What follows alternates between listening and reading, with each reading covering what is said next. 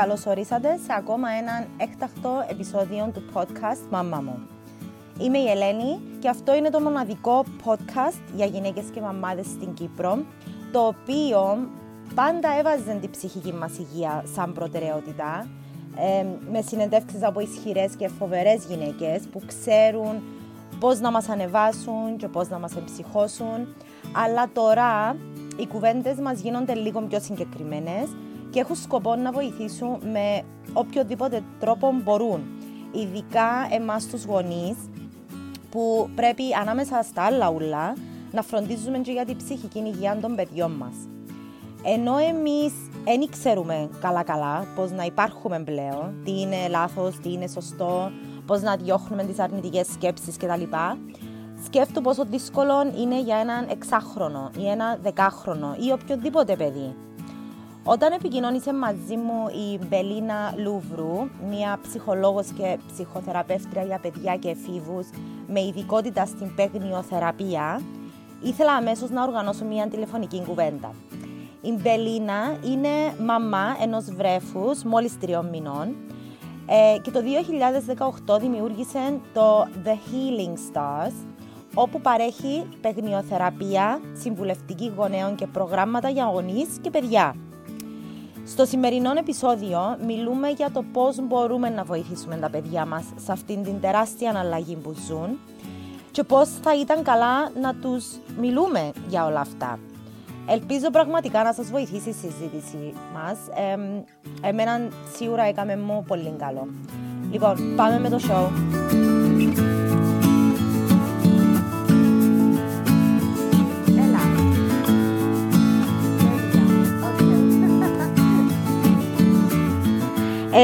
Ήθελα να ξεκινήσουμε με κάτι προσωπικό που μου συνέβηκε εμένα σήμερα και νομίζω να ήταν ίσως καλός τρόπος για να ξεκινήσουμε και την συζήτηση μας. Λοιπόν, οπότε ο Τζόρτζης είναι 9χρονό και σήμερα είχε έναν μεγάλο ξέσπασμα του τύπου «Γιατί μαμά, μαμά, γιατί χάνεται ο κόσμος, γιατί γίνεται το πράγμα, επιθυμήσα να παίξω με τους φίλους μου, επιθυμήσα να βγω έξω, επιθυμήσα να πάμε να πιάσουμε έναν μπισκότο από το καφέ που πιέναμε και πιάναμε καφέ». Ναι, χειρίστηκα το με το στυλ του «Τζόρτζι μου, καταλαβαίνω απόλυτα τι περνάς, όλοι περνούμε το πράγμα». Και η αλήθεια είναι ότι δεν ξέρω πώς να σε βοηθήσω τη στιγμή. Απλά ξέρω ότι είναι δύσκολο. Καταρχήν αυτό, όπως είπες, ότι είναι πολύ φυσιολογικό αναμενόμενο και τα παιδιά να εμφανίζουν αυτά τα συναισθήματα. Αυτό που λέμε, μπορείς στις πρώτες μέρες τα παιδιά που είναι στο σπίτι να νιώθουν χαρούμενα γιατί περνάνε στο σπίτι με τους γονείς, δεν είναι στο σχολείο. Αλλά είναι λογικό μετά από λίγο να αρχίσουν να κουράζονται, να αντιδρούν, να κρινιάζουν και να τους λείπουν οι φίλοι τους, οι δραστηριότητες που έκαναν καθημερινά. Οπότε η προηγούμενη τους ζωή, τέλος πάντων, όπως μας λείπει και εμάς. Αυτό ακριβώς. Οπότε είναι πολύ φυσιολογικό και αναμενόμενο. Όπως και οι γκρίνιες. Πολλές φορές αυτό που λες ότι γκρινιάζουν τα παιδιά χωρίς κάποια συγκεκριμένη αιτία λόγου, είναι αυτό ότι και αυτά αρχίζουν και κουράζονται. Ναι. Μπορεί να μην το πιστεύουν οι γονείς, αλλά και γι' αυτά είναι πολύ δύσκολα. Από τη δικιά μου τη μεριά, αυτό που αντέδρασε ο Τζόρτζης είναι πάρα πολύ φυσιολογικό και αναμενόμενο.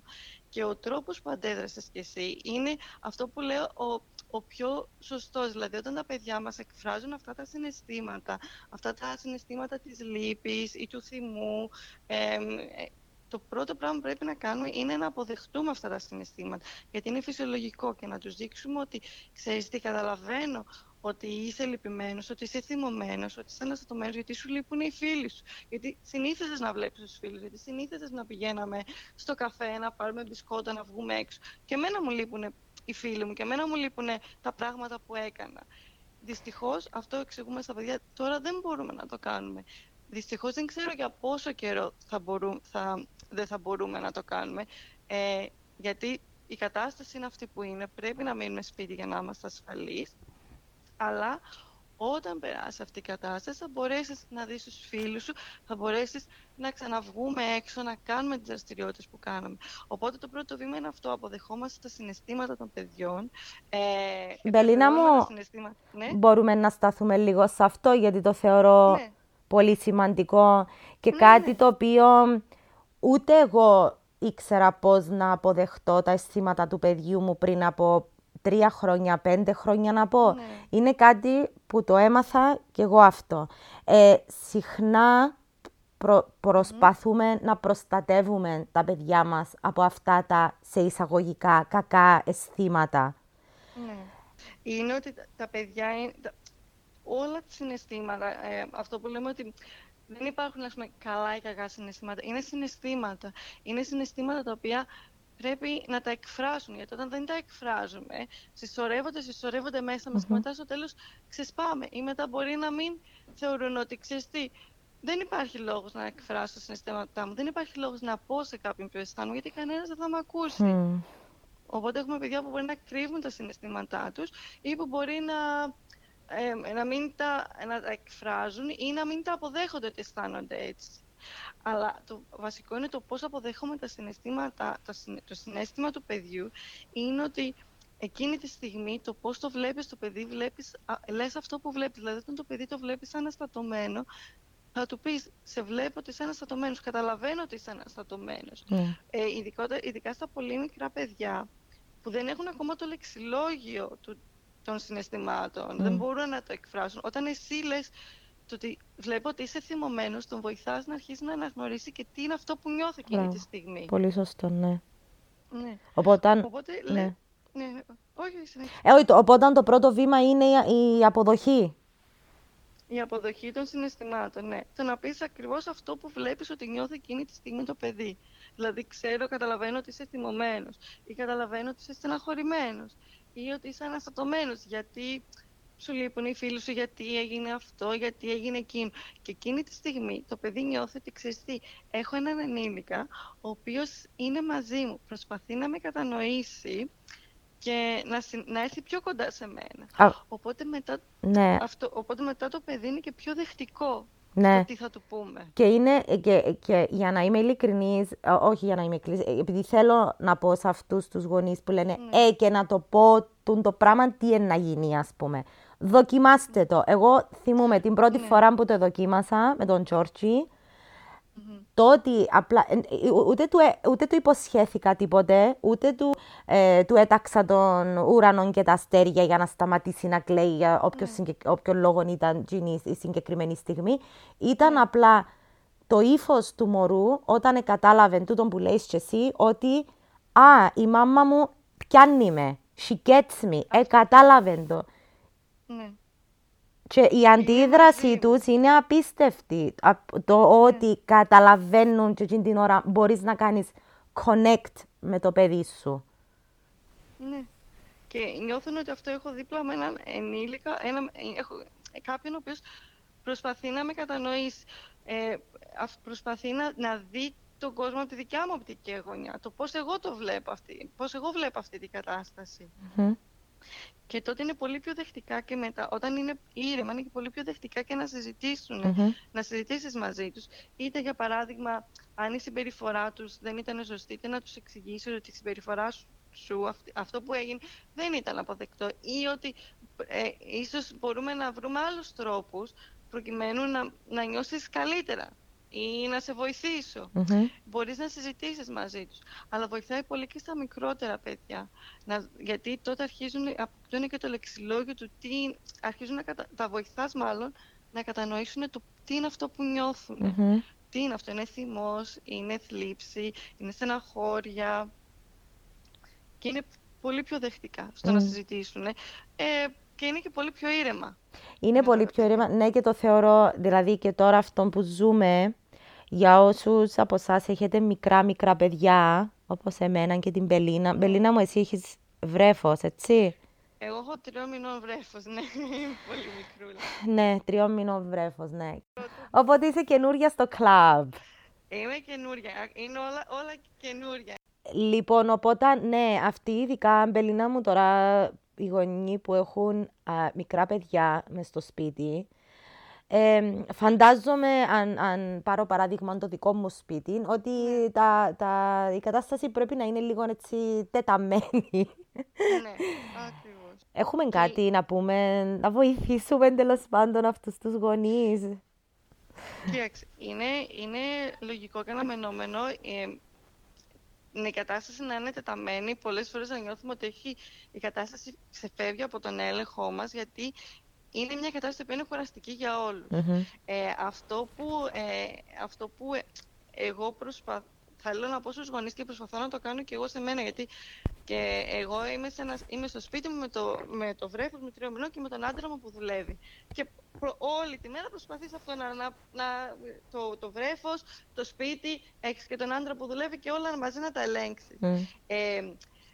Πρέπει, αυτό εντάξει, που λέμε ότι να έχουν λίγο μια ρουτίνα, την άποψη ότι να έχουν συγκεκριμένες ώρες τα παιδιά που ξυπνάνε, που τρώνε το πρωινό τους, ένα κάποιο πρόγραμμα στη διάρκεια της ημέρας, όχι όμως πολύ παραφορτωμένο, για να μην κουράζονται και τα παιδιά.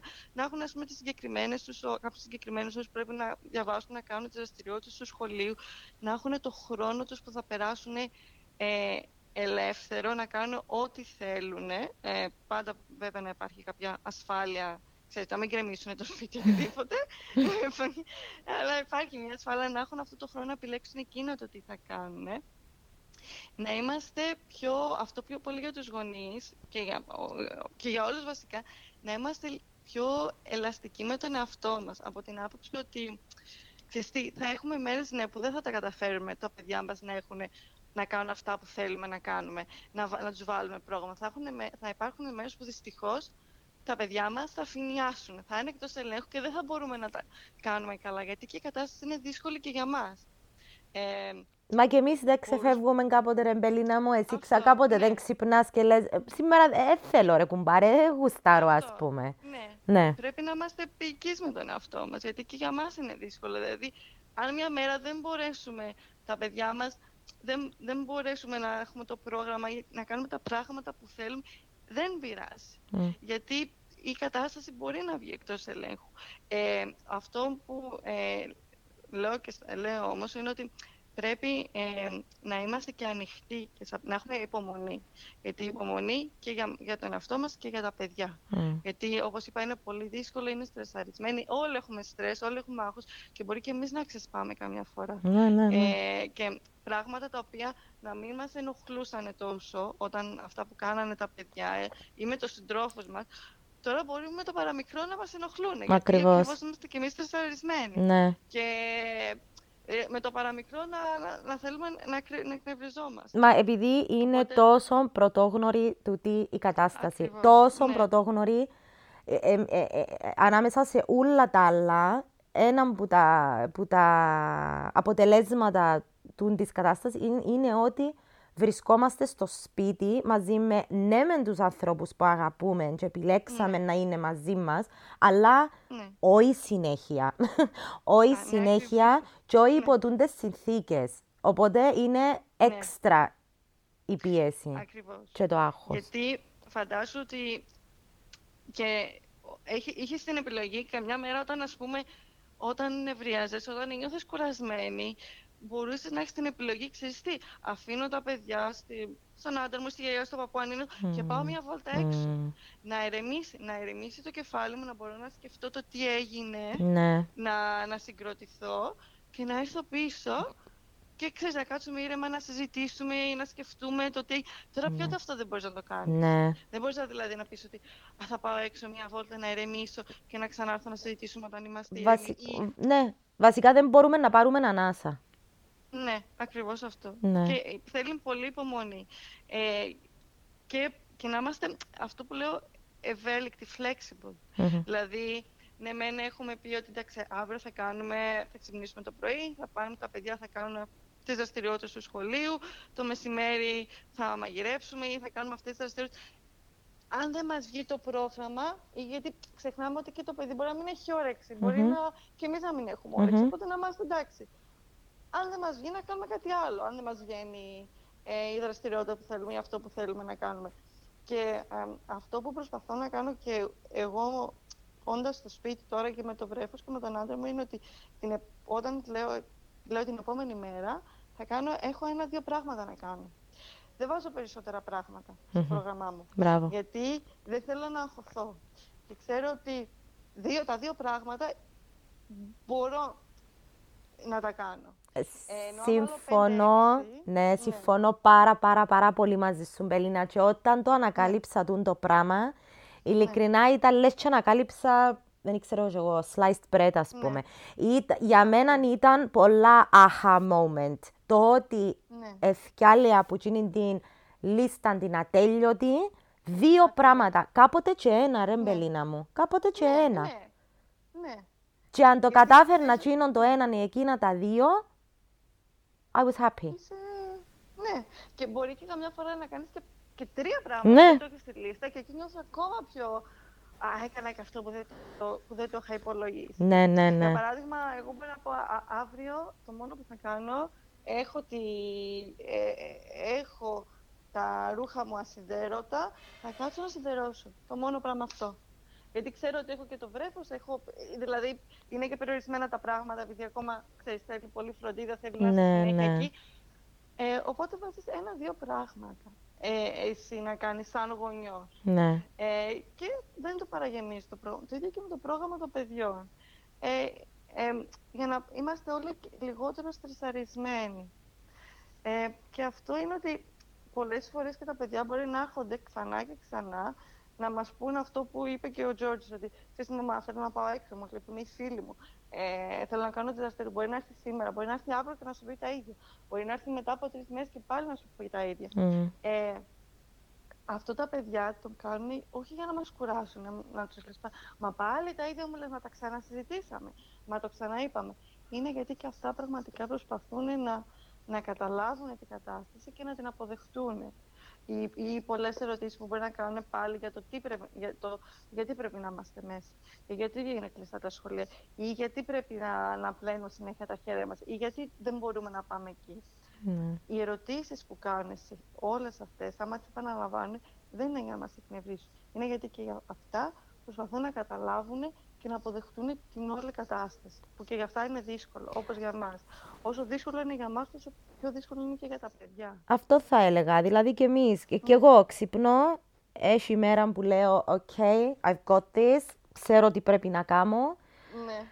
Και έχει ημέρα που ξυπνώ και λέω, πτούρε, που την αρχή πάλι νιώθω έτσι, πάλι. Είναι ένας κύκλος. Και έτσι είναι γενικά, νομίζω, όλη η ζωή μας, δηλαδή, θεωρώ ότι ο φόβος, ο πόνος, το άγχος, η κατάθλιψη είναι κάτι που πρέπει να το αποφύγεις. Δηλαδή πρέπει να βγεις σε ένα βουνό, να το αφήσεις πίσω αυτά και να βγεις πάνω και να είσαι νικήτρια. Εγώ θεωρώ ότι είναι ένας κύκλος, ρε παιδί μου.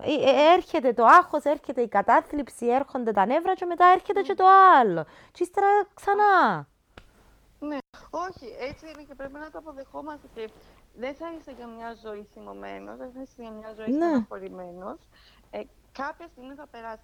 Προφανώς τις στιγμές που νιώθεις στεναχωρημένος, που νιώθεις θυμωμένος, μπορεί να φαντάζει πολύ μακρινό αυτό και μπορεί να φαντάζει ότι πότε θα ξανανιώσω καλά, αλλά θα ξανανιώσεις καλά. Θα περάσεις, σίγουρα θα περάσεις. Αυτό, ας πούμε, που έλεγα και εγώ όταν γέννησα, που περίμενα, ξέρεις, τη στιγμή ήμουν εφησιασμένη, αυτά, ήταν ένα πάρα πολύ μεγάλο σοκ για μένα. Που πιστεύω για όλες τις μαμάδες, ότι το πόσο αλλάζει η ζωή σου, όλα τα συναισθήματα και πολλές φορές που ένιωθα, ξέρεις, στεναχωρημένη, αγχωμένη. Κι όμως τώρα μετά τους πρώτους 3 μήνες, είναι αυτό που πλέον αρχίζω και το απολαμβάνω. Ναι. Οπότε είναι ότι ό,τι νιώθεις δεν κρατάει για πάντα. Θα περάσει κάποια στιγμή, όσο και αν φαίνεται εκείνη τη στιγμή ότι δεν θα περάσει, ότι είναι πάρα πολύ μεγάλο. Και όλα τα συναισθήματα είναι φυσιολογικό να τα νιώθεις και να τα αποδεχόμαστε. Όταν δεν τα αποδεχόμαστε, τότε η κατάσταση παρατείνεται, τότε δυσκολευόμαστε. Και αν δούμε ότι δυσκολευόμαστε, τότε καλό είναι να ζητήσουμε και τη βοήθεια ή να μιλήσουμε σε κάποιον.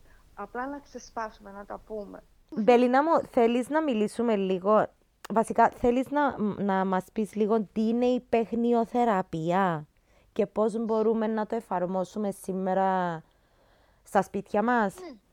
Ναι. Η παιγνοθεραπεία είναι μορφή θεραπείας για παιδιά και για εφήβους.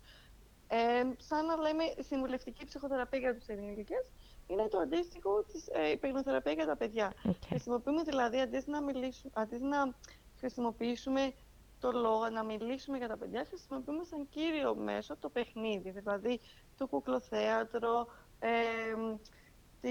το φανταστικό παιχνίδι, το παιχνίδι ρόλων, τη μουσική, και προσπαθούμε μέσα από το παιχνίδι να έρθουμε σε επαφή με το παιδί, να συνδεθούμε με το παιδί, να κατανοήσουμε το τι προφανώς συμβαίνει στο παιδί. Πολλές φορές όταν παρατηρούμε το παιδί, το πώς παίζει, μπορούμε να καταλάβουμε πάρα πολλά πράγματα. Μπορούμε να καταλάβουμε το πώς αισθάνεται το παιδί, το που δυσκολεύεται το παιδί, το πώς έχει κατανοήσει μια κατάσταση, το τι είναι αυτό που του αρέσει, τι είναι αυτό στο οποίο δυσκολεύεται. Σαν μέθοδος η παιγνοθεραπεία, το βασικό της μάλλον στοιχείο είναι ότι αφήνουμε το παιδί, κατά κύριο λόγο, να κατευθύνει εκείνο το παιχνίδι. Και αυτό μπορούν να το κάνουν και όλοι οι γονείς, οποιοσδήποτε παίζει, ασχολείται με το παιδί. Όταν δηλαδή καθόμαστε κάτω και παίζουμε με ένα παιδί, πολλές φορές ξέρεις, θα του πεις έλα να κάνουμε αυτό, έλα να παίξουμε εκείνο, ή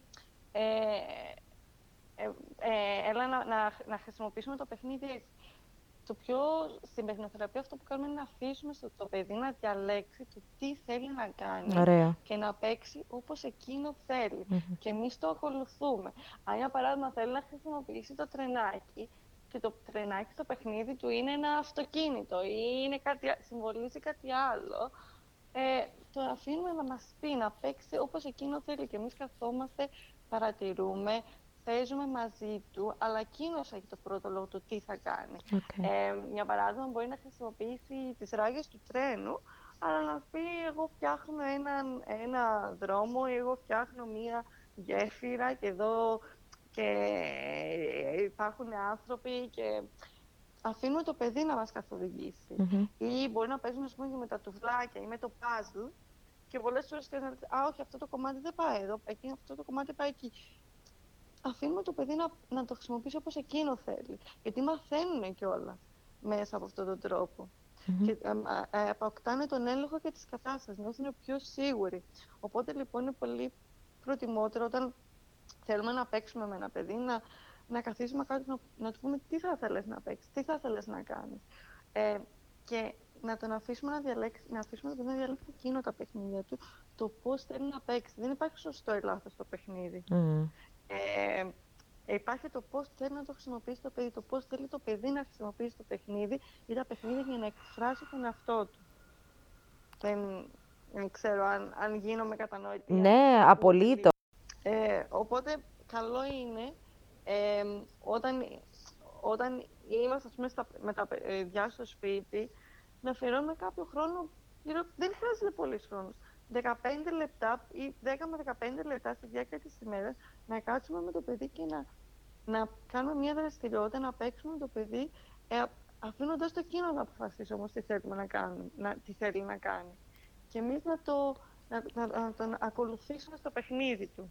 Ωραία. Να ακολουθήσουμε το τι θέλει να κάνει το παιδί. Να μην του κάνουμε υποδείξεις, αυτό πάει εκεί, αυτό πάει εκεί, ή έτσι παίζεται το παιχνίδι, ή αυτό το κομμάτι του puzzle πάει εκεί. Να το αφήσουμε εκείνο να μας δείξει το πώς θέλει να παίξει, το τι θέλει να κάνει. Αυτά τα 10-15 λεπτά που μπορούμε να αφιερώσουμε στα παιδιά, είτε κάθε μέρα είτε κάθε δεύτερη, είναι πολύ σημαντικά. Γιατί το παιδί τότε παίρνει αυτό που έχει ανάγκη. Την προσοχή του γονιού, την προσοχή, τη φροντίδα. Την παρουσία, τέλος πάντων. Είναι εδώ μαζί μου, ναι. Και μετά, αν πεις στο παιδί, ξέρεις τι, η μαμά πρέπει να πάει να κάνει αυτή τη δουλειά στο σπίτι ή πρέπει να πάει να μιλήσει στο τηλέφωνο, το παιδί δεν θα αντιδράσει τόσο, γιατί έχει ικανοποιήσει την ανάγκη του να είστε μαζί του, του να παίξεις μαζί του, να ασχοληθείς μαζί του. Οπότε μετά μπορεί και εκείνο να κάτσει μόνο του να απασχοληθεί με κάποια δραστηριότητα. Ναι. Δεν θα αντιδράσει τόσο, γιατί πέρασες χρόνο μαζί του. Ικανοποίησες αυτή την ανάγκη για σύνδεση. Πελίνα μου, έχει κάτι άλλο που θέλεις να προσθέσεις? Αυτό μόνο που θέλω να πω είναι ότι αν τα παιδιά έχουν οτιδήποτε απορίες, ερωτήσεις σχετικά με το τι γίνεται, ξέρεις, η κατάσταση, με την κατάσταση τώρα, καλό είναι αυτό να είμαστε ειλικρινείς με τα παιδιά. Mm. Και να τους εξηγήσουμε ακριβώς το τι συμβαίνει με πολύ απλά λόγια, όχι πολύπλοκες λεπτομέρειες, γιατί θα τα μπερδέψουμε, αλλά να είμαστε ειλικρινείς με τα παιδιά, γιατί έτσι θα μπορέσουν να μας εμπιστευτούν και να νιώσουν ότι όντως εμπιστεύομαι. Αυτά που μου λέει η μαμά ή ο μπαμπάς, ναι, μπορώ να τα καταλάβω και αρχίζω να καταλαβαίνω. Αυτό, τίποτα άλλο. Τέλεια. Ειλικρίνεια. Ναι. Πάρα πολύ σημαντικό. Ναι, ειλικρίνεια, ναι. Ναι. Ωραία. Ευχαριστώ πάρα πολύ, Μπελίνα μου. Απόλαυσα πάρα πολλά τη συζήτηση μας. Και εγώ το ίδιο. Να είστε καλά. Ευχαριστώ πάρα πολύ. Κάποια από αυτά που είπαμε με την Μπελίνα τα ήξερα. Κάποια όχι. Όλα όμως είναι χρυσές συμβουλές για οποιοδήποτε έχει να κάνει με παιδιά. Και όχι μόνο. Και εμείς πρέπει να αναγνωρίζουμε τα αισθήματα μας. Όλα. Όλα μετρούν. Όλα έχουν σημασία και όλα υπάρχουν για κάποιον λόγο. Ευχαριστώ πολύ την Μπελίνα για τον χρόνο της και τις γνώσεις της. Αν χρειάζεστε συμβουλές ή απλά αν νιώθετε την ανάγκη να μιλήσετε με κάποιον για το παιδί σας, μπορείτε να τη βρείτε στο Facebook και στο Instagram, στο The Healing Stars και στην ιστοσελίδα www.thehealingstars.com. Όλες οι πληροφορίες βρίσκονται στις σημειώσεις του show. Ευχαριστώ για ακόμα μια φορά όλους και όλες που ακούν αυτό το podcast. Σας ευχαριστώ για τα μηνύματα, τις ιδέες, τις συμβουλές, την παρέα, για όλα. Thank you. Stay safe guys. Bye.